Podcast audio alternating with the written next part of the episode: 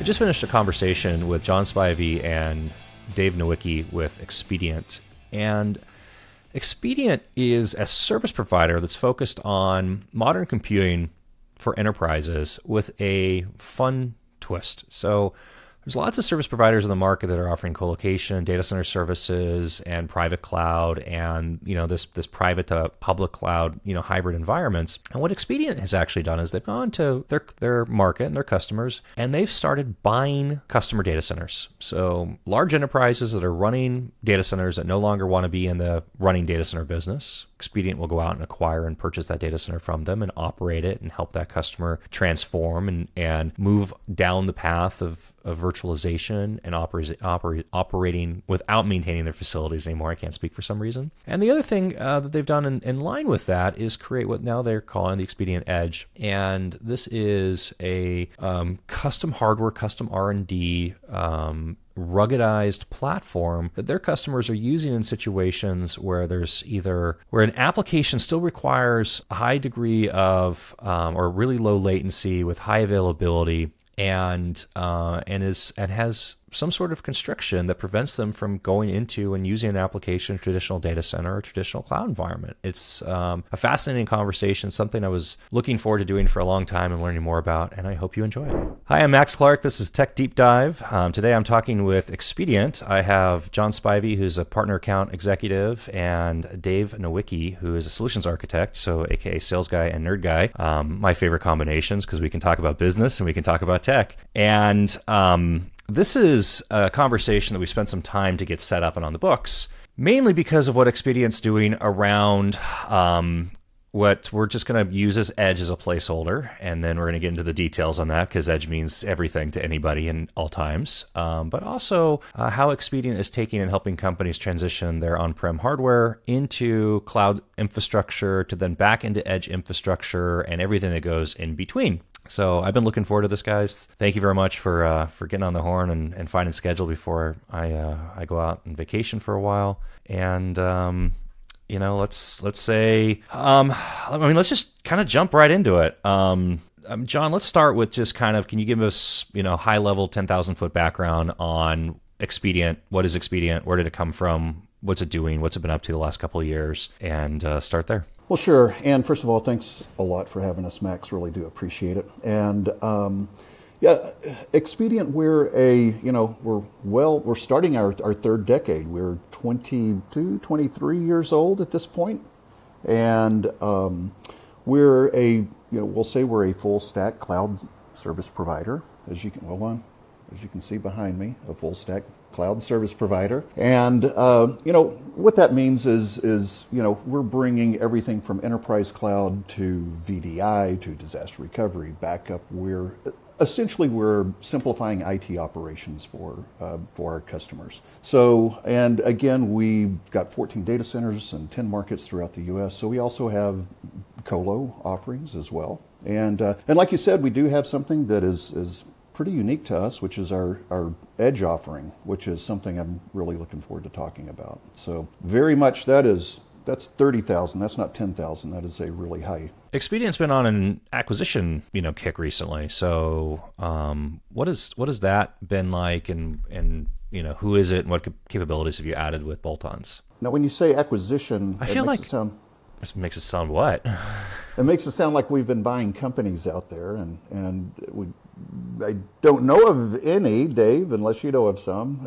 I think it's the data center acquisition, right? How how oh, we're the growing. data, uh, the data. Ah, okay, I get you. Yes, sorry. Yeah, um, yeah, we, we have a very unique way, and that's true. Yes, we are in a uh, acquisition mode as far as data centers go, and um, it, it is a very unique situation. Is where we're going in and looking for enterprise-owned data centers, and these are data centers that 15, 20 years ago, when it made sense for an enterprise to own their own data center, they built a data center, and it may be 20,000, 40,000 square feet, and at one time it was either filling up or close to being filled up. And then, of course, the proliferation of VMware came along and their footprint started shrinking in their own data center, and then AWS and Azure. And then now, after 20 years are sitting in a corner of their 40,000 square foot data center paying taxes, paying power. They need to buy new diesel generators. And then what we do is we see a situation like that and we step in and say, hey, look, we will give you a very healthy offer for your data center here. And by the way, with your own equipment, just keep it,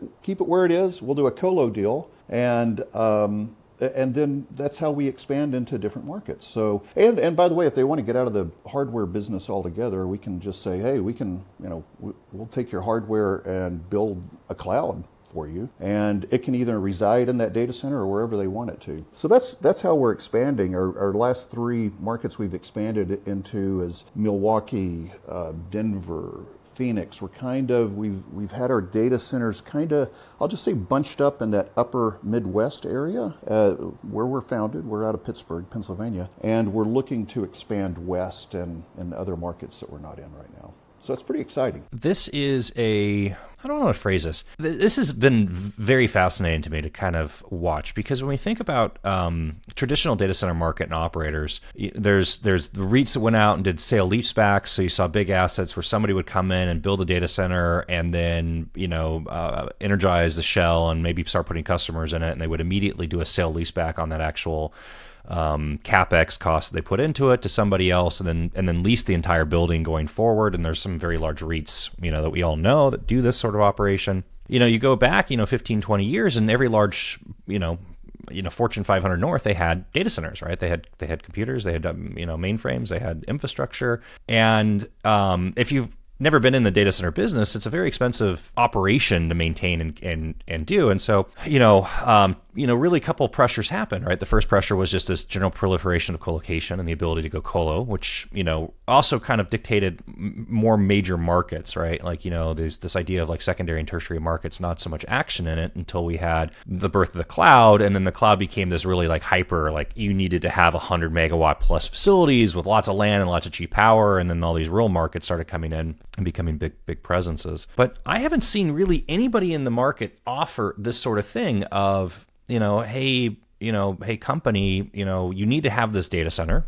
You're in a place where this data center makes sense for you, but it just doesn't make. I mean, it doesn't make sense for you to keep operating it. So, like, how how did you get? How did Expedient get started with this? What was the aha moment that really drove this? How many have you done? Rough numbers. Like, what's how does this work from like uh you know rough like ballpark economics? We can you can use whatever size that you want. But I'd, I'd imagine that most of these things have to be you know north of ten thousand square feet of floor space just to make it make sense. Um, and how does this and then and then how does this all get worked together? I mean I, you know in some of the scenarios i see where like enterprises have campuses where a data center is a half a floor and i'm asking too many questions in one shot but i'm just i'm going through my thought exercise here because i'm excited about it. You know it's like oh we've got a, this half of a floor that we've turned into a data center. Does that then become you know, uh, uh, a multi-tenant environment going forward, where like other people can show up and you know take equipment and now this facility and, and do their own thing. I mean, that's that's this this. So, anyways, I'll stop there because otherwise I'll ask like another fifteen questions no, before no, no, you responded to the first one. It, it's all good. And and by the way, I'll just kind of go through my bullet pointed list of some of the the rules of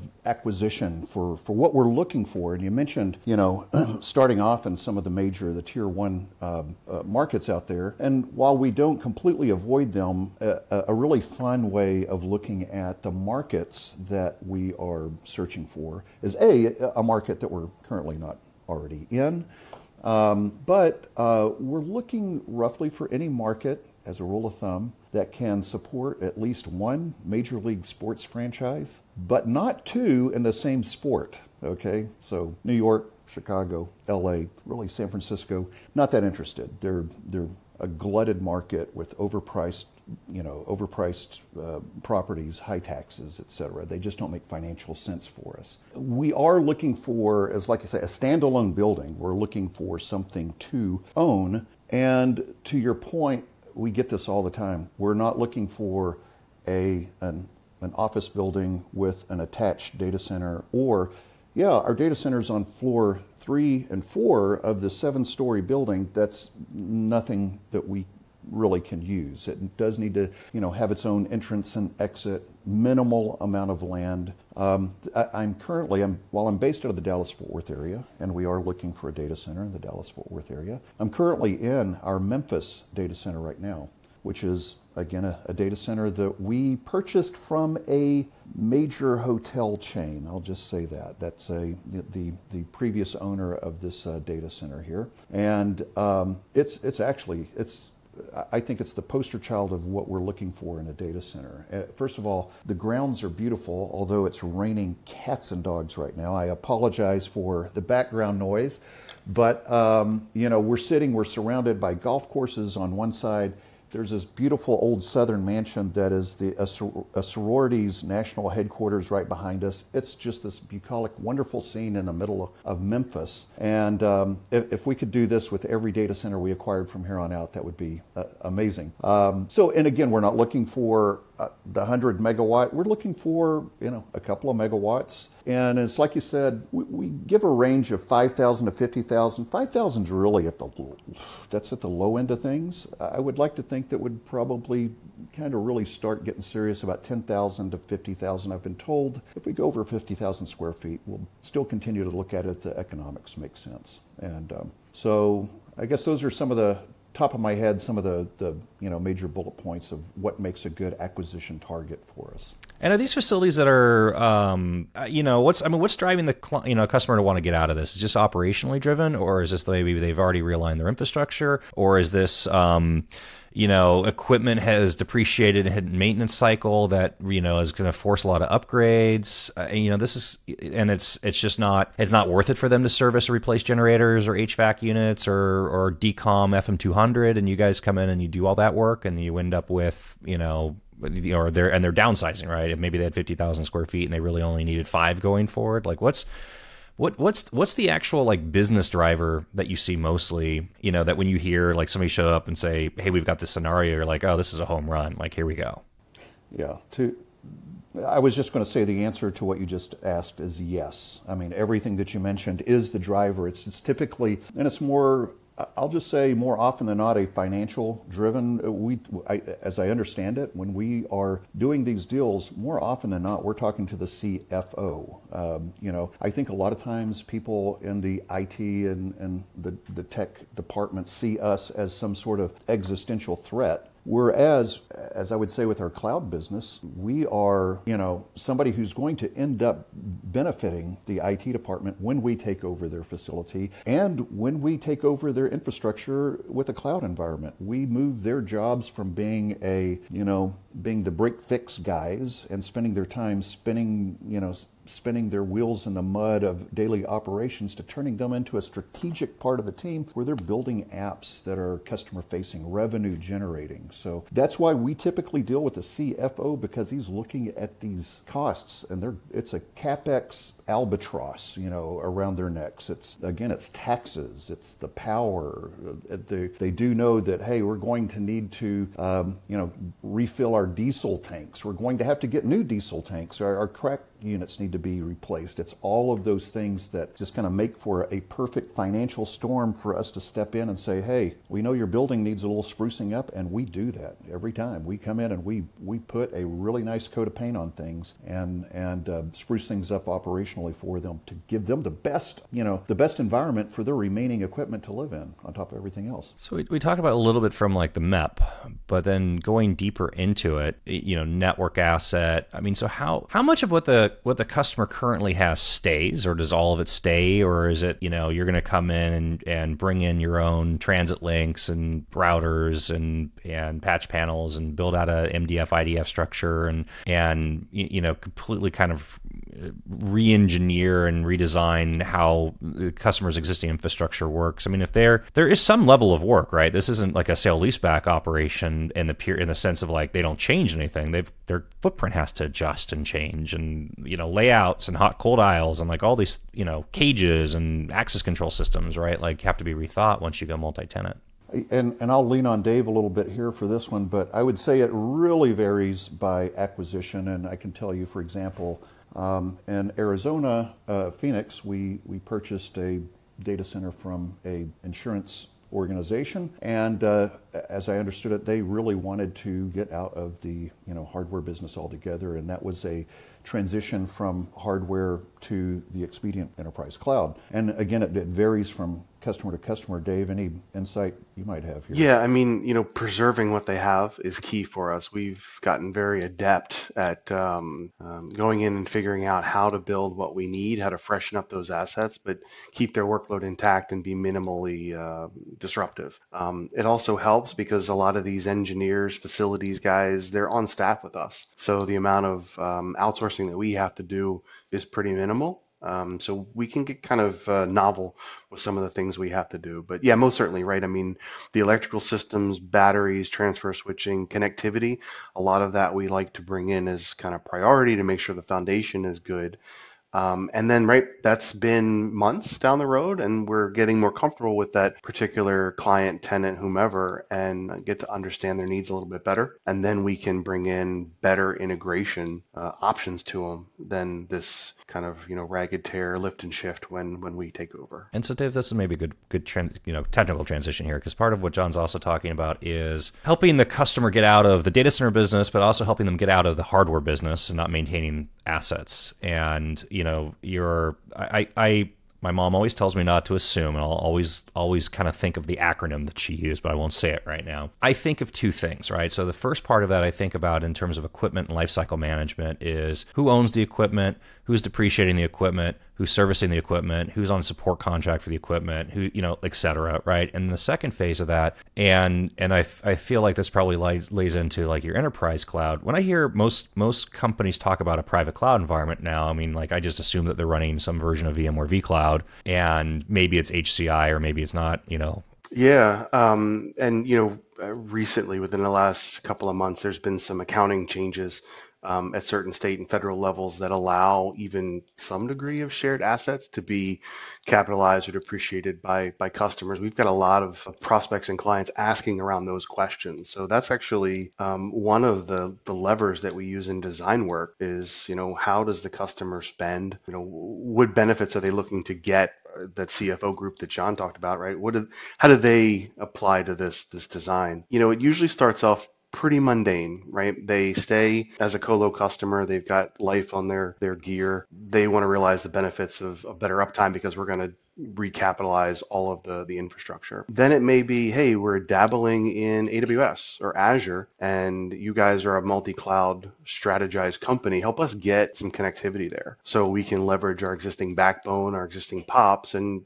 you know, there's nothing really too interesting with the service, give them access to these on ramps that they would have had to go build and contract themselves. Um, we're able to turn that up faster for them. And then right? Maybe the next step is backups. Their backup agreements or their backup storage is starting to end of life or they want better features. Um, we can very easily reach into the colo rack and offer managed backup as a service. And oh, by the way, you need that immutable and multiple copies. We just turn the dial and now you have your backup data immutable in Phoenix. Uh, whereas before you would have had to go co-locate that or deal with those contracts. So it, it kind of starts that way, real real easy commoditized things that we can extend into their rack. And then ultimately right that's a hardware refresh time or they've got some kind of you know big cloud initiative that comes down from on high and we start talking to them about multi-tenant private cloud IaaS security services all those things. Um, and hopefully by then they've we've both learned how each other works and those are you know very low risk operations because we've got the relationship. So dave i want to i want to hear your opinion and experiences with two things. So the first thing it comes up from your your comment just then of hardware refresh time. I f- feel like this becomes a p- big driver a big driver for a lot of organizations around this desire to go into cloud or cloud type services because you know even there's this like weird it's like a mental block is how it feels to me where you purchase equipment you finance it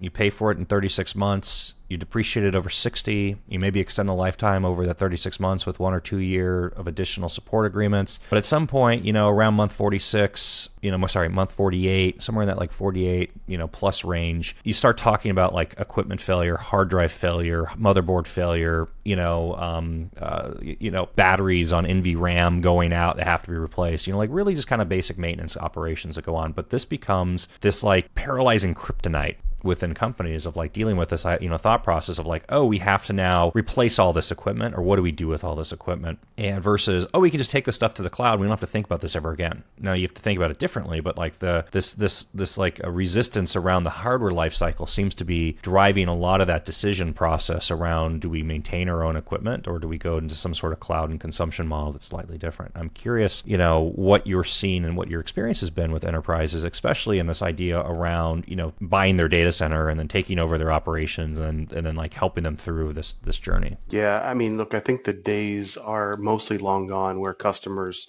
uh, woke up or organizations woke up and either said we're going to go virtually forklift all our stuff to the cloud um, because it just doesn't work great that way, right? If you have a thousand VMs and you move those to Azure AWS, the prices are outrageous and the, the spend is, is ridiculous, right? Because you don't know variability how that accounts because everything has a taxi meter. We saw a lot of that early and up until, you know, a little bit ago. What we see with um, the bulk majority of enterprises that we do this data center um, lease buyback thing with is that they're trying to re-platform their crown jewel applications to use hyperscaler PaaS, platform as a service, right?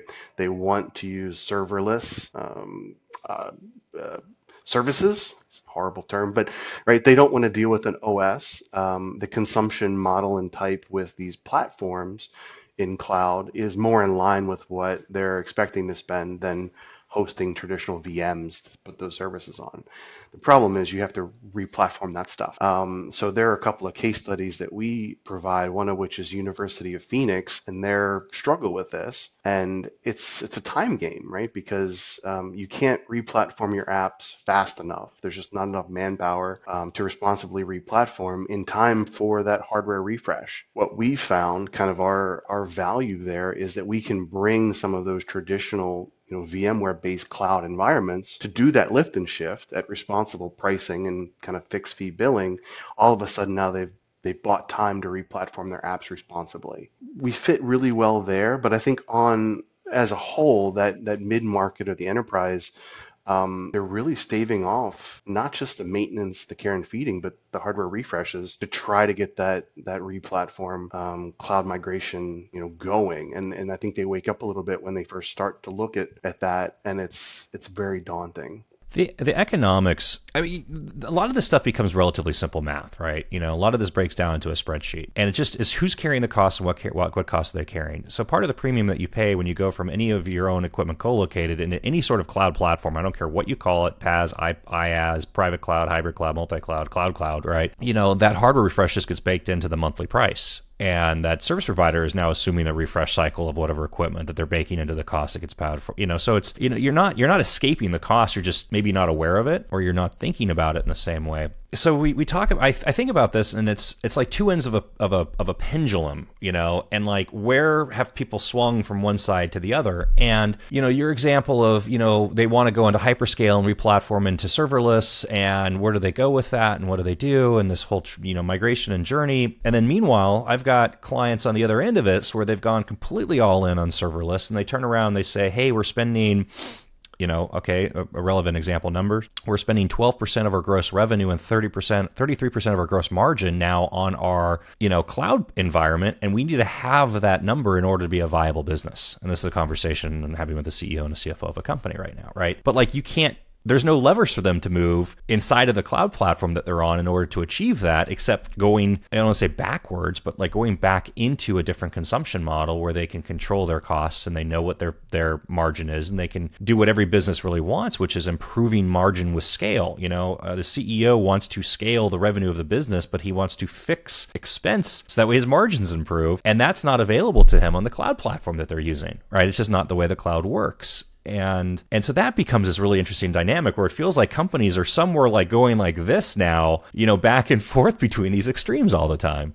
Hilarious that you bring that up. I have a, a slide with a an animation in it that shows the pendulum of of where we are in the cloud adoption process. And it's it's like you know over here it was like hey you know back in the day we're all you know, on-prem server all the time, and then it's like get everything to the hyperscale cloud, and then we finally came to the realization that that's not a practical solution, and then it's kind of swung back into the middle where we have a multi-cloud, you know, solution to, to talk about now that really makes sense for most people. And it's interesting, I think that if a lot of people would spend some time up front doing it, and it's like you said, it's, it's basically kind of a spreadsheet um, conversation that you have. And we have a thing, you know, working with partners like you where we can walk our customers through this scenario through our cloud transformation calculator. And we're asking pretty detailed questions that are as high level of do you have your own data center? If so how many? Or are you have you know do you have colo? How much at what facility? How much power are you using? What does your IT staff look like? How many VMs do you have et cetera? You're walking them through this process and and talking about what their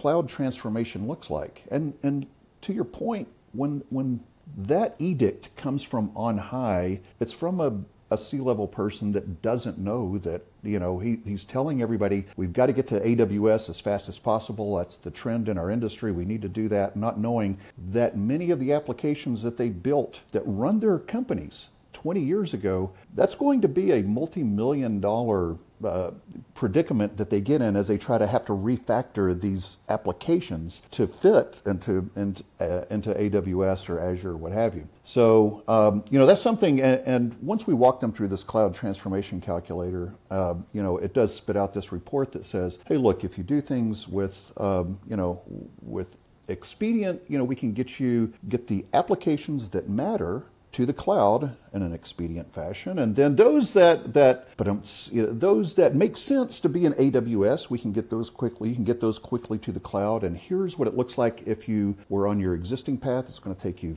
you know, five years to get 38% of your applications to the cloud, or we can effectively get you 100% into an OpEx model cloud environment almost immediately and save you, you know, 119,000, you know, personnel hours and, you know, 1.4 million dollars, blah blah blah. It really spells it out for you. So that's that's a cool thing that we offer that helps companies up front in their in their cloud journey how much of this is do you think is is this desire to move from a capex to opex model, and how much of it do you think is this still kind of lingering belief that the, the cloud is cheaper? Because that's not the case. No, and and again, uh, most people when they say the cloud, they're talking you know, they, they just they're, they're talking AWS, and they are not taking into consideration the fact that there are uh, you know additional people with certifications and uh, you know specialized training that need to take over this role. You know, there's that expense, and then there's the you know oftentimes you know overlooked expenses of egress fees, for example, of pulling your data out from one instance even into another instance within an AWS environment can start racking up these unknown charges, and then I will say this um, uh, occasionally people will say, you know what, like you said, we had budgeted $15,000 for a month for our AWS spend. We've had our third bill in a row over $30,000. Help us. And then, you know, occasionally what that ends up meaning is we're going to bring in a company that will manage this for you. It'll bring the cost down a bit, but you're still going to be paying about a 30% increase on top of that spend there's no way of, of getting around that, uh, you know. So, but uh, but unless Dave and I'm sure you see different things all the time. My version of this is is much more extreme. You know, we see any sort of tech related business at scale and sort of you know in this, and there you see cloud dominantly AWS, maybe 80, 90 percent um, and then uh, you know some percentage in GCP, and it really just makes it comes down to the makeup of the company and where they started and how they they approach things. Uh, you know, uh, if you're talking from a pure compute and egress model, we're not talking about a lot of managed services, you know, like the Kinesis and Athenas and Dynamos of the world, right? We just look at the spend around units of compute and units of data egress. I've had clients spend, you know, decide to go colo, spend ten million dollars in server equipment, put it into a colocation facility, and and you know cut their effective cost 87% a month. Now that's factoring in, you know, the entire weighted load of maintain, you know, buying and, and capitalizing that equipment. So it's that's a number that people don't believe until they see it and kind of experience it for the first time. And and you know, there's strategies and people push you into like RIs and all this different crazy stuff. But um, you know it's it's i think it's shocking when people actually really start understanding i mean if you're running steady state applications and you have a consistent predictable application load uh, you know what you what you really you know get into i don't want to i don't want to like harp to death about cloud because i really want to talk about your other stuff. Um, yesterday i had a presentation and in the presentation this person defined edge in a really kind of curious way to me because historically, edge has been defined by the telcos of a, a, a claim around latency, right? Like there's this push towards the edge, which really means, you know, sub five millisecond, you know, one, two, three millisecond like response times. And this is why we need to have equipment at every cell phone tower and and 5G, you know, cell phones and all this different stuff, right? Anyways, this person in the presentation defined edge effectively as you having equipment on premise in your own facility again you know and there was an example of like automated teller machine not automated parking lots. You know these these control systems when you pull into a parking lot and shows you how many spaces are available in each floor and you need to have your edge computing environment in the parking lot in order to like you know maintain the system of figuring out like which spaces were green and and red and and how many spots were available. And i was like this is really funny. She's just she's she's literally explaining of like putting a computer back in the parking garage to run the system. And that was a definition of edge that she used. Anyways so um Expedient has an interesting example of edge. You've you know you've got your Expedient edge, and uh, you know just if I don't know who wants to jump in here, John, Dave, like let's talk about it. Like what is what is the Expedient Edge product, and how does this what what problem are you tackling you know for your customers with it? Hey, let me let me throw this out here, Dave. If you want to take that, I just realized I've got an I've got an example of what our edge looks like, um, and I can I can bring it, but I'll step away for two seconds. Okay. Yeah, so um, for us, this was kind of a natural evolution because we saw these migrations that we were doing, and there was always a subset of workload in certain verticals where our clients elected needed that thing to stay behind. Um, sometimes it was fear, right? That's the the crown jewel application, and it, when it breaks, we know how much per hour we lose, so don't don't even look at that thing the wrong way. Um, and then others, it was latency, right? This doesn't perform well at the end of you know even pretty robust connectivity um, because it needed to talk to printing presses or uh, RF scanner guns or you know just-in-time shipping machinery, right? Uh, operational IT. So we had a, a, vested interest in figuring out a solution that would let us provide this cloud operating model, this operational thing to those those clients and prospects, but still keep or respect that application and let it live in its own ecosystem. Right, the parking garage example you gave is great. Although I'd be interested in understanding that because to me that's something that could talk back across the internet, but I'm not I'm not claiming it as a as if it's correct or not. I'm just saying that was the example that was used, and so I'll, I'll it, it's it's stuck out.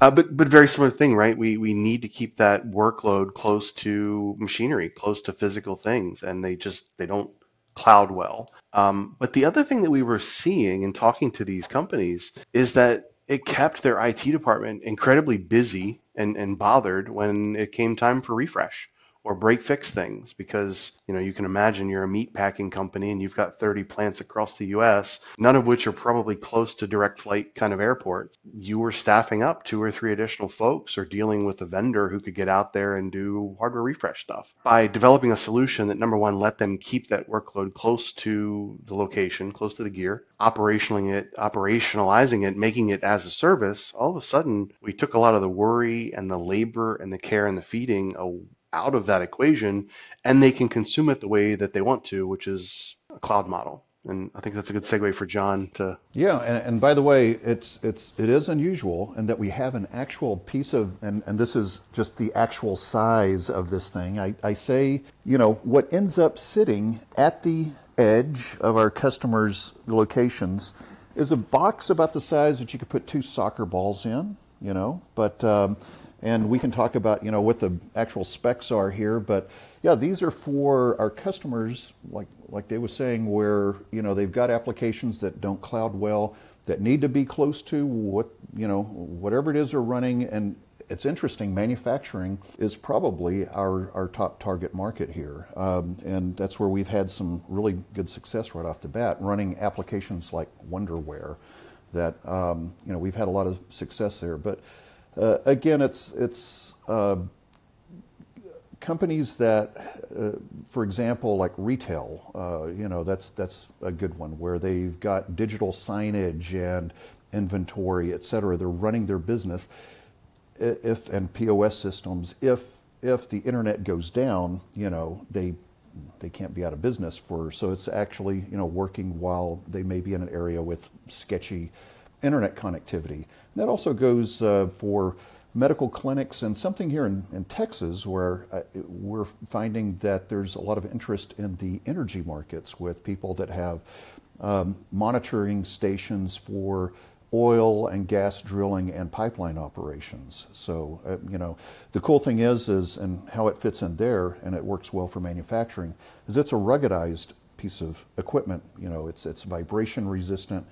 It's it's able to work in temperatures up to 130 degrees. So, so you know, a very cool piece of equipment here. But again, it's it's a piece of hardware that we are, you know, turning into an opex advantage for our customers. They're paying for this on a monthly basis and we're managing it for them. I mean, if you're if part of the presence here is remote locations, I mean, what kind of connectivity do you need back from this thing in order to manage it and orchestrate it and configure it? I mean, is this are these like micro vCloud deployments that you're doing with custom hardware? I mean, what what's um, you know, uh, give me a give me kind of like a comparison high level just just for Yeah. So we integrate right into the customer's domain uh, right to their LAN, right to their network. So the they access their workload the same way they do today as they did yesterday. One of the pieces of secret sauce here is the management aspect. So you know we're we're VMware through and through. So when we deploy that box, whether it's with a partner or the customer self deploys if they have an IT shop or something along those lines, it phones home to us. So we need a drop from them that allows uh, HTTPS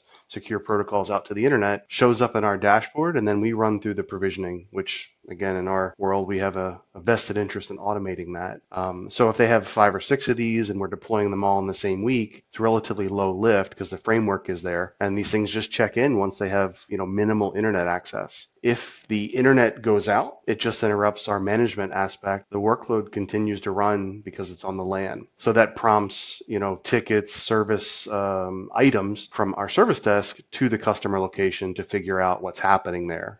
So AWS started this with with uh, you know started their outposts and and it's I mean Outposts I mean it's it's an, it's an interesting application right? It's like basically you run EC2 on or you run AWS on like your own you know infrastructure inside of your facility. But if you haven't seen one of these things they're massive right? It's a full size rack. It's a it's a you know it's an 80 inch tall it's a 42 RU cabinet. It's a it's a you know 80 inch tall 24 inch wide 40 inch deep you know cabinet that's preloaded with a lot of equipment in it. And they're not cheap. I mean these things are massively expensive to actually deploy. And then Google came out with out with uh, with Anthos which was basically like their GKE engine, like run Kubernetes on top of their own like software stack on your own hardware. And Anthos came into market and was really aggressively priced, and then became really aggressively expensive, you know, with a flip of a switch. And and and I've seen a lot of clients that went down these roads to start with these these kind of things, these ideas, really quickly kind of realized like this was not going to be advantageous to them in terms of the actual cost, you know, models that were being pitched. You know, it was it was interesting, but it wasn't, you know, at the end of the day, it didn't actually help them. So um,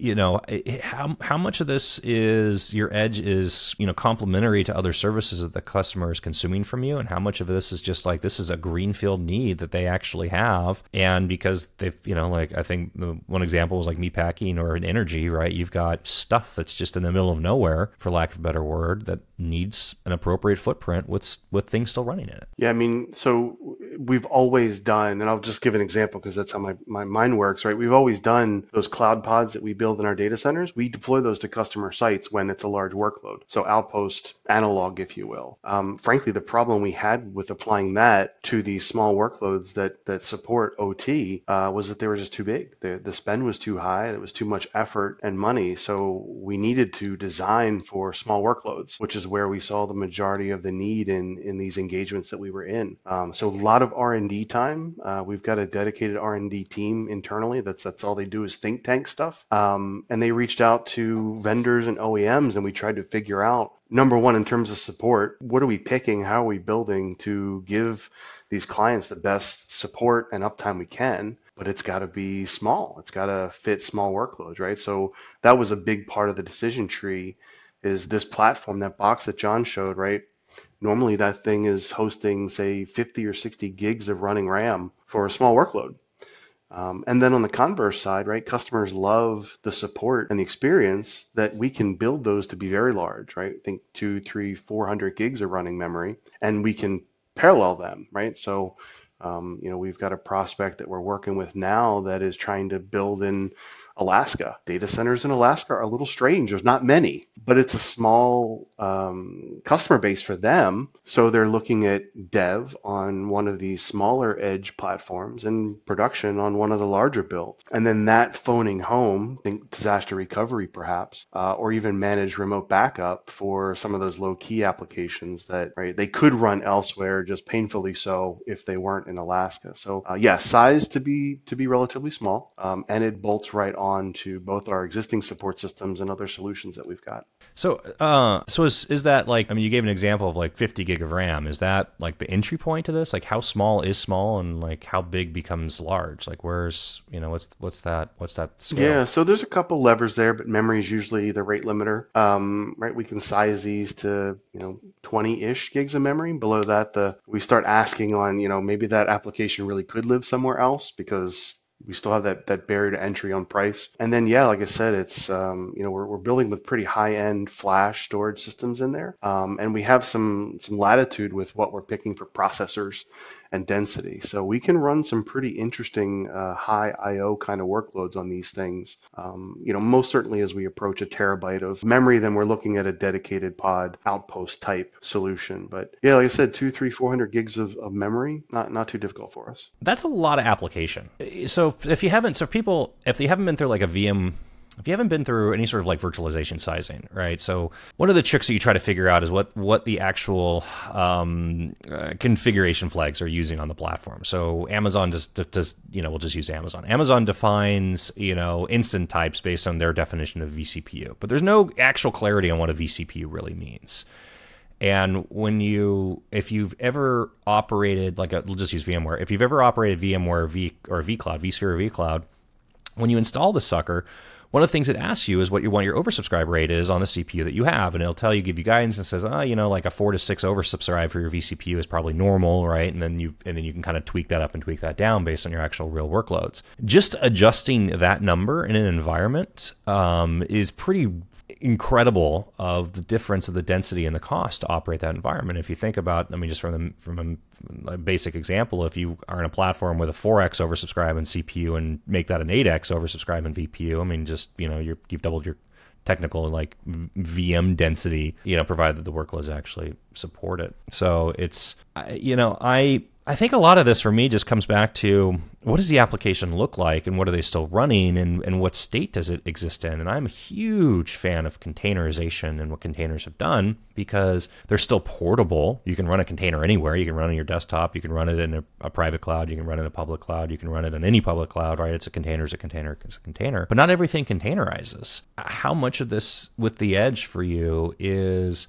lift and shift of some like PLC control application or, you know, custom development where they could go into something that's more containerized and and have that kind of pipeline with a container into this edge appliance. And it's just about density proximity ruggedization etc like i mean you know oil and gas have they moved into containers for their applications? Or are they still running you know windows 98 vms you know that need to be ruggedized the majority of what we see is that custom built application um, where the, the person is not around anymore. They left the company and they're just dealing with that technical debt. Um, I, I, won't pretend to know the, the intricacies of it, but there's a really interesting story, case study uh, that Chick fil A underwent their edge. Oh, I know this one very well. It's my I love this story. This is one of my favorite examples of all time. and but... I won't do it justice, but they tackled an edge thing with a replatforming effort. And it took a lot of time. You know, we see in our data centers where we're talking about, you know, cloud, a lot of anchor customers, our enterprise folks,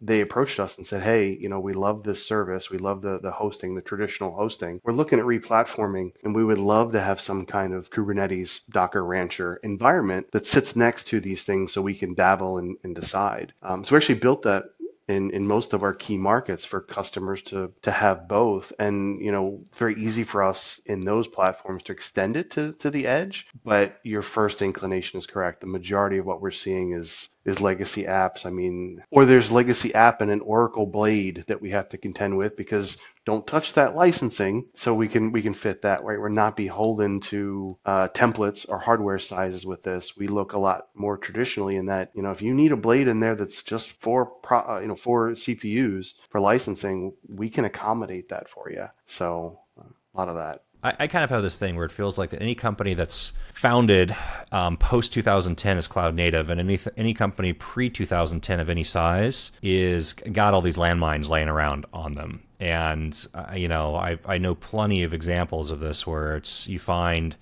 healthy nine figure a year enterprise, and there's some ETL process running on the back of FTP that takes and does something that ends up becoming the linchpin of like a third of the revenue, you know, of the business, right? And but this, and then everybody's like, why don't you change this application? You're like, well, because there's like 1500 trading partners that have all integrated their platforms in with this thing for this process and so it's not just us changing it it's then convincing 1500 people that are paying us money that they have to spend money in order to keep doing business with us and these things just never die um, the Chick fil A one is, and this is, by the way, this was posted. They did a series on this on their engineering blog, and I don't remember if it was on Medium or, or what's, what's the actual host for it. But they were trying to tackle two things. So modernization, but the, but the big edge play and the, and the actual business case that's fascinating here was they did a combination machine learning, machine vision to take and do predictive, um, uh, to do a predictive modeling of how much chicken they needed to have ready at a store at any given time. So it's hyper localized to the stores based on the pattern of the actual store.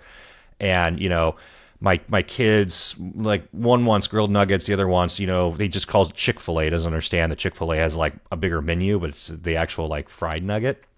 And the and what this application does is it is it takes and has a camera that's focused on the basket that knows what the time of day is and what the what the traditional demand is and how much is there and can prompt you know the operators of the store you need to make chicken or don't make chicken is like basically at the, at the core level of what this thing is doing but the output of it is all about um, you know the efficiency of how many cars they can put through a drive-through per hour and how efficient they are with their with their supplies and what their overhead is as a supplies. And and the the initial deployment of this thing was they were using um, Intel NUCs with um, Kubernetes on top of it. So very very simplistic deployment in terms of hardware. But I mean, it's fascinating. I'm sure. And this this this engineering case. I mean, this is old. This is not new. This is like four, five, six years ago. We're talking like 2018 vintage. You know, 2019 kind of stuff. So who knows what? I don't think they've posted any updates to it, but it was you know that that kind of stuff is is fascinating to me because like you know you don't think of Chick Fil A as like a high tech company, but it just shows like how much of difference applied technology really makes to every kind of company, you know. And it doesn't matter if you're doing oil explora- exploration or manufacturing or CNC or printing or running a drive through. You know, you can you can get a lot of like extra oomph out of your business if you do stuff like that. You know, to to your point, there is no better restaurant chain that does a better job of managing drive-through traffic and inventory control and all of the great things that ends up as a customer service item that's coming from their technology. A, that's great. At first, whenever we would talk about the Chick-fil-A, you know, situation, I would originally just say there was a famous chicken restaurant that, you know, and then, you know, I came to the realization that this was self-published you know they they actually they they put it out there. I've started reading through this and yeah this is not uh, nda type information. And and and while they have had some great outcome it does look like there was a lot of pain in getting there that you know had we had the edge product at that time you know we could have really helped out that uh, that pain and rolling it out. Five years i think it was and four different teams that had to be created for this you know, it was a, a gigantic undertaking that, you know, now it's a, a managed service. So how, uh, you know, along the way and actually deploying these things and getting this into the field, like what's, I mean, there's a set of assumptions of like what you would expect. And then there's then there's like actual use cases and then there's surprises. So uh, you know looking at and thinking about like use cases and surprises like what has surprised you about rolling this platform out to, to customers and people actually using it? Like what's you know because there's like an idea of like okay we're going to give you this ruggedized platform that you can put onto fill in the blank you know place that then can run your you know y application right? But I would imagine there's been some stuff that's kind of was like, oh, that's that's interesting. You know, you're doing what? Yeah, I mean, those came out um, as our first rollout, which right we were clear with the, the client right? This is we're cutting our teeth here. We're gonna we're gonna learn together. We think we have it but 15% of this is unknown. It was the deployment. Some of they were manufacturing. Some of these sites were, were rough. I mean, they were a broom closet, or it was under Sally, the uh, front desk's uh, for you know the assistants under her desk. And then there was a couple of times where we needed to get you know some additional capacity, or you know RMA for instance, and it was our existing support organization that handles you know day to day of all of our cloud and colo um, solutions. Now they're working with the edge solution, and you know talking to lineman number one on what do the blinky lights look like. Now, granted we had back end dashboards, right? So we're it's more of a validation thing, but I, th- I think that exposure to a different type of support was definitely something interesting. But yeah, the locations. I mean, I mentioned a no direct flight kind of airport. There's a lot of that with this ecosystem for sure. I mean, obviously, Edge. We really talk about like computing resources closer to the app to the to the you know putting an application, putting a workload, putting a computing resource close to the consumer of that, right? Part of what I'm constantly looking for is what is the latency threshold? So, what is the distance threshold? And like, what is the application that drives then that latency threshold. Now, I'm, I'm not going to give you the easy example of you've got an oil derrick in the Gulf that doesn't have fiber optic connectivity back. By the way, there's actually fiber optic networks connecting oil derricks in the Gulf, so that's a bad example. So let me so you're in the Permian basin, there's nothing out there, right? You know, whatever it is for oil and gas, like there, that's an example. There's just no connectivity. Okay, that's an easy example for edge. But in these other markets where you're talking about no direct flight, you know, secondary, tertiary markets, you know, there's there's still connectivity out there. There's internet out there. Um, Star Starlink is available for most people at this point. You know, you can get these sorts of things. So, what application are you seeing drive this? What kind of latency you know is driving this you know what what is the what is the primary thing that is is actually pushing like the real edge now for you you know with this yeah, product? um, so lots of examples. We have a customer uh, who's with us um, production style in one of our uh, clouds in pittsburgh again example. Um, but they have some tape media that they need to touch frequently. So we've loaded that into their colo rack in in baltimore. That baltimore environment also caters to some of their app dev work. And the question was put out there, right? We have these production assets in Pittsburgh. Uh, would love to use production firewalls and production gateways in Pittsburgh for our dev stuff in Baltimore. 100 gig or better protected backbone between those markets. Latency is about 10 milliseconds round trip, and customer experienced issues with that in their app dev environment, and we had to pivot a little bit. So that's a good example in my mind where 10 milliseconds on a backbone um, should have been fine and it wasn't. But I think what drives more of the edge is in that lost revenue if the workload gets isolated, right? So, you know, just in time shipping, uh, where if they miss a shipping window, that product doesn't leave, they can't bill for it, they may have lost $500,000 and shift workers that went home and all the HR associated with that because they lost internet connectivity to the, the workload that was in the cloud. So that's generally what, what drives these things is the, the risk and the loss associated with uh, isolation. At least as it stands now, it's a little bit less around the latency. Are you finding this more like a response to pain? I mean, so 10 milliseconds of latency is not a lot of latency. I mean, that's especially if you're talking about round trip, you're talking about five millisecond one way. I mean, that's not that's not a lot of latency. That's metro. I mean, that's that's sub metro you know speed in most cases. It feels like there was a lot of pain at 10 milliseconds of latency for them to go out and spend money to solve that pain or the you know the example of you know shipping and, and inventory management or where you know like these different things inevitably for me that feels like that's pain response. Like something happened that generated pain for us that we went out and had to like you know, or or am I completely wrong? Are people being proactive with this and just looking at it and saying risk modeling like this is just not worth the risk for us because if this event does happen, it's not. I mean, so are are companies getting proactive with this, or are they just responding to you know like we had this thing and now we got to go solve for this thing and never have this thing again? Yeah, I mean the the, the door opener, the conversation that we have when we're engaged with uh, a company we've not met before is just that. What would happen if, or what does it look like when the last time this thing happened? Um, and to my you know earlier point, where that's the crown jewel and the the revenue generator, and don't look at it the wrong way because it can't go down. They've kind of abandoned the thought or thinking or their research that maybe this could be uh, done better. So it's always been just leave it alone, be as safe around it as we can. With the edge and how we integrate with with the client networks, it's a lot easier and, and, and less risky. Um, and then, by the way, we say, hey, this can be operationalized and you don't have to do your tour of duty to replace things or to break fix things. And not only have we de risked that, but we've given it a better support path. Baltimore and Pittsburgh are not small markets. I mean, these, these are not like strange rural cities, right? We're talking about. I mean, it's, it's, it's, I'm surprised to hear that as an example honestly. Like I'm still kind of digesting that a little bit in terms of it's they're not far from each other. There's plenty of network asset between them. They're established metros. There's plenty of network asset within the cities. You know, these are these are very I mean these are sophisticated markets for network and internet and they're not far from you know your traditional like hyperscale size cloud hubs. You know the latency and the distance between Baltimore and Pittsburgh. You know, for, I mean it's not far. You're you're on top of the internet as far as the cloud is concerned. So it's it's um I'm I'm really actually impressed that that was you know that that that actually drove that because I wouldn't have I wouldn't have come into this conversation and put that. Well, and the, and the converse is also true. I mean, you know, Memphis is a market that I cover uh, where John's at, and you know there are pockets of Memphis that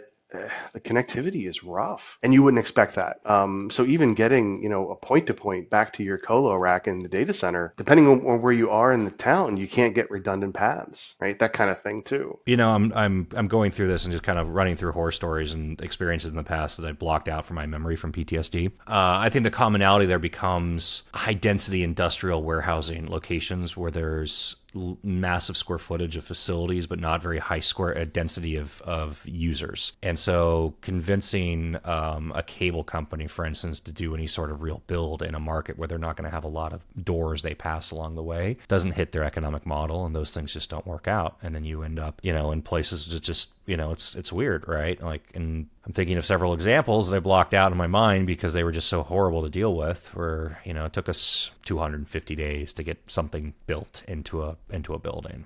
And what do you do in the meantime? That's interesting. That probably speaks to why manufacturing is such a, a fantastic opportunity for us. And this, you know, the the edge is yeah, it, exactly. It's it's a, a, large facility, potentially out in the middle of nowhere. That you know, uh, again, the cable companies aren't burning a path to, to their door because they got a single user out there. You know, so interesting. I, I, didn't think about that's that's probably what's driving a lot of this demand. Let's let's we actually didn't get into this too deep, but let's talk about this a little bit. Like, wh- wh- who is your ICP? You know, like when you know, and I mean, give this to me like region or geography, or I mean, you gave the example of like small edge deployment in Alaska, right? Like that's probably not like the top tier of like anybody's ICP in terms of like finding some kind of rural Alaskan deployment of fill in the blank, right? But uh, now that i am thinking about like ice road truckers and like diamond mining in northern Cal- you know, Canada, I'm sure that's probably a phenomenal edge deployment scenario, right? You know, sub sub freezing temperatures. I mean, like what is what is Expedient's ICP? And I guess that's, like generic in terms of like overall, but then also as it relates to you know acquiring data centers or um,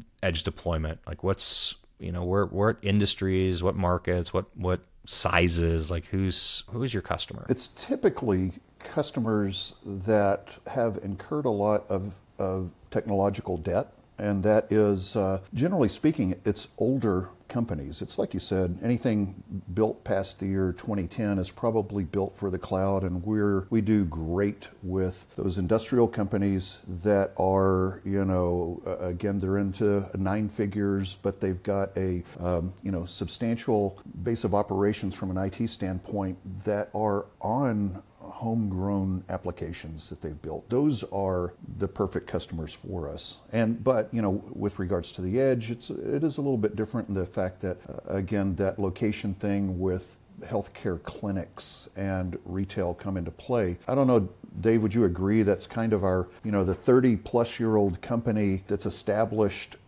but, you know, they're certainly not built for the cloud, but they need to get to that, you know, that OPEX model. The vast majority fits that. The other thing I'd say is, you know, service providers themselves or you know co- companies that have built uh, their own intellectual property and they've evaluated right kubernetes on aws versus something else. We get along we understand them as, as providers ourselves. We do really good uh, work in that in that vertical uh, at the same time. So not as common just there's not as many of those companies out there but another good example. Besides spending another two hours just talking about like crazy examples of deployments in strange locations and people doing weird things. Uh, anything that we haven't touched on that you think you know we sh- we should talk about for a bit? I mean, have I missed anything within this that you think is important to I was going to say, but those are the fun things to talk about. Is the all the what, what's my favorite example? My favorite example is like the mainframe that was drywalled in underneath a staircase somewhere, and they had no idea where it was running, and, and they were trying to find it and all they, they had cables. I hear it. Where, yeah, where's yeah. that noise coming from? No, I mean they had no idea. This thing was, you know, I mean this is one of the classic quintessential stories of like, you know, early early tech, you know, where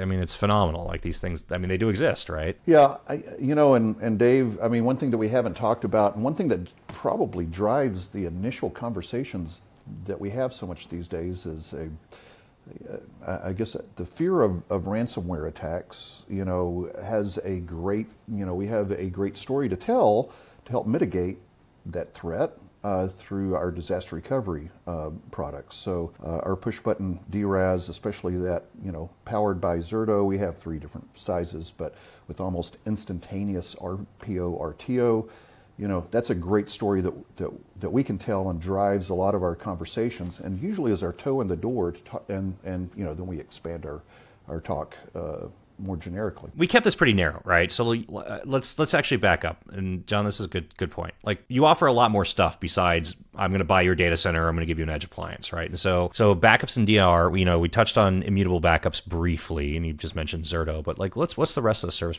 um, portfolio? Let's taking a look at my uh, background there.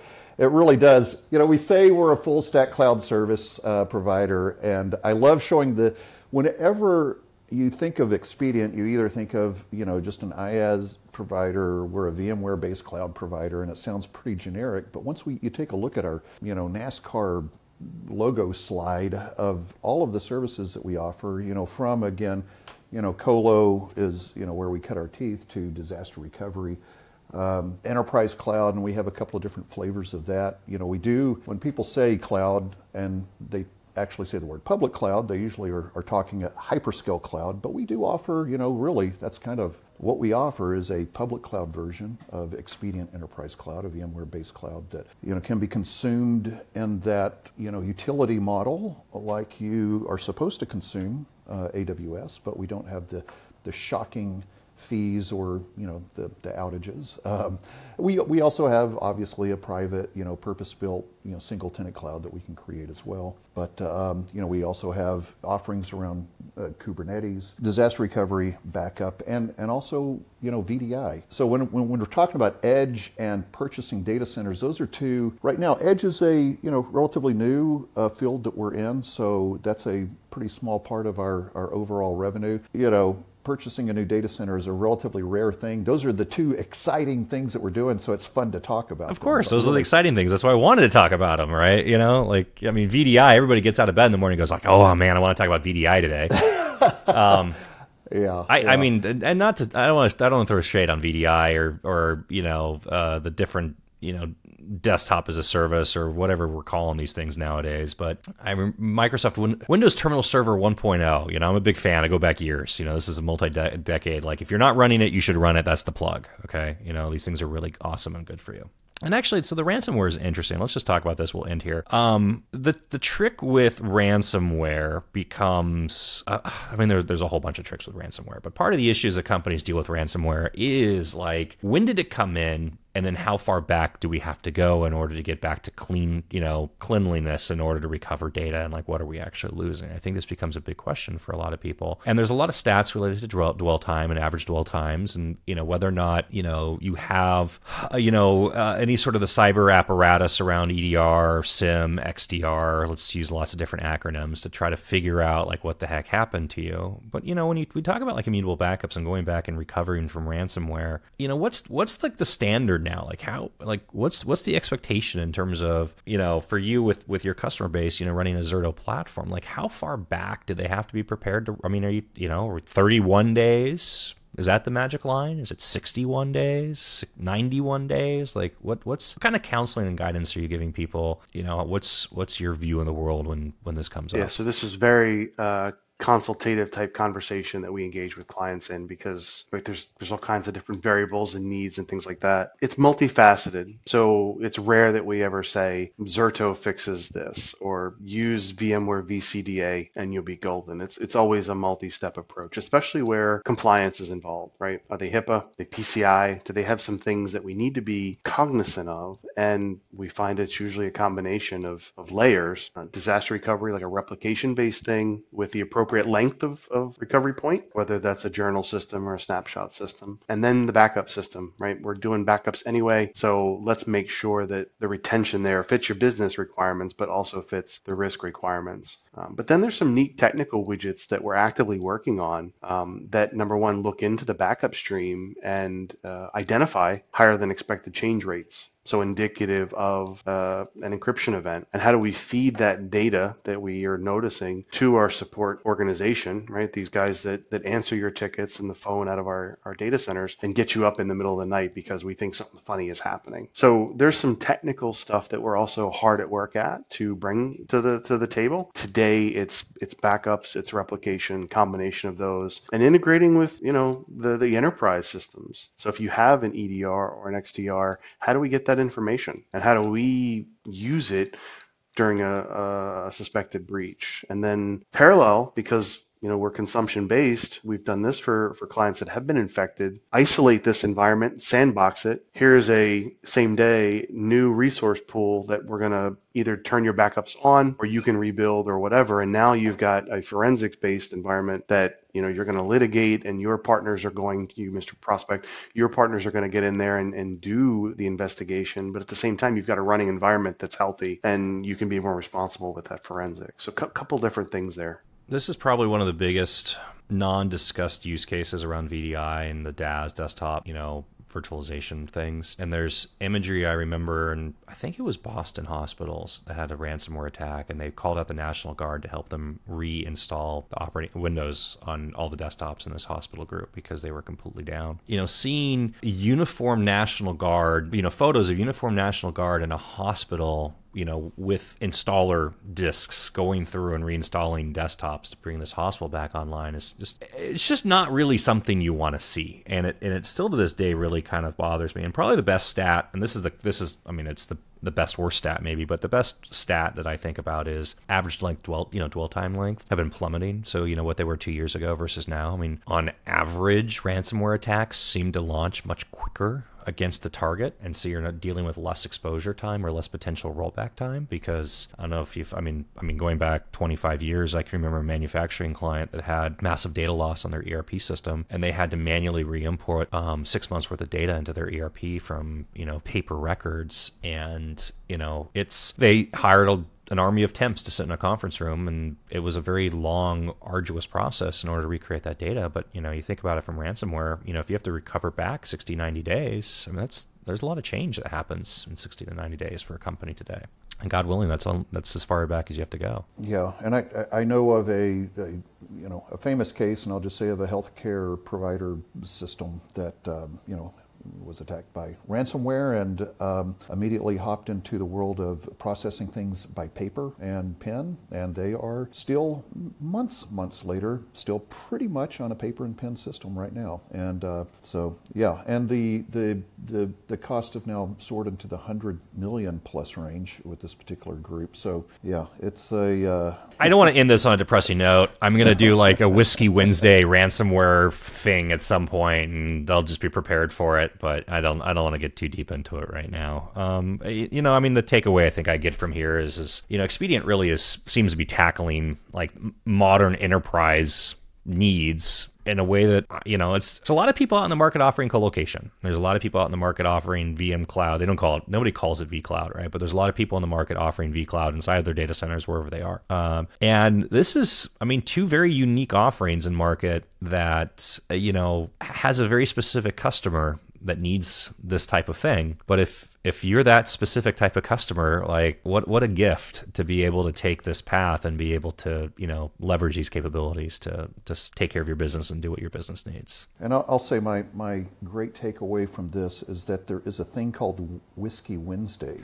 so. Uh, I'm, I'm going to I'm going to celebrate it. It was Yeah. ju- it was just invented. We just did a Taco Tuesday and a Wednesday Wednesday Whiskey Wow. Wednesdays. All right. John, Dave, thank you so much for your time. This is fascinating. I'm sure we could spend many more hours and dig dig deeper and deeper into this, but uh, this is this is great. I'm very very happy to be able to spend time with you and and learn more about you know data center and your edge operations.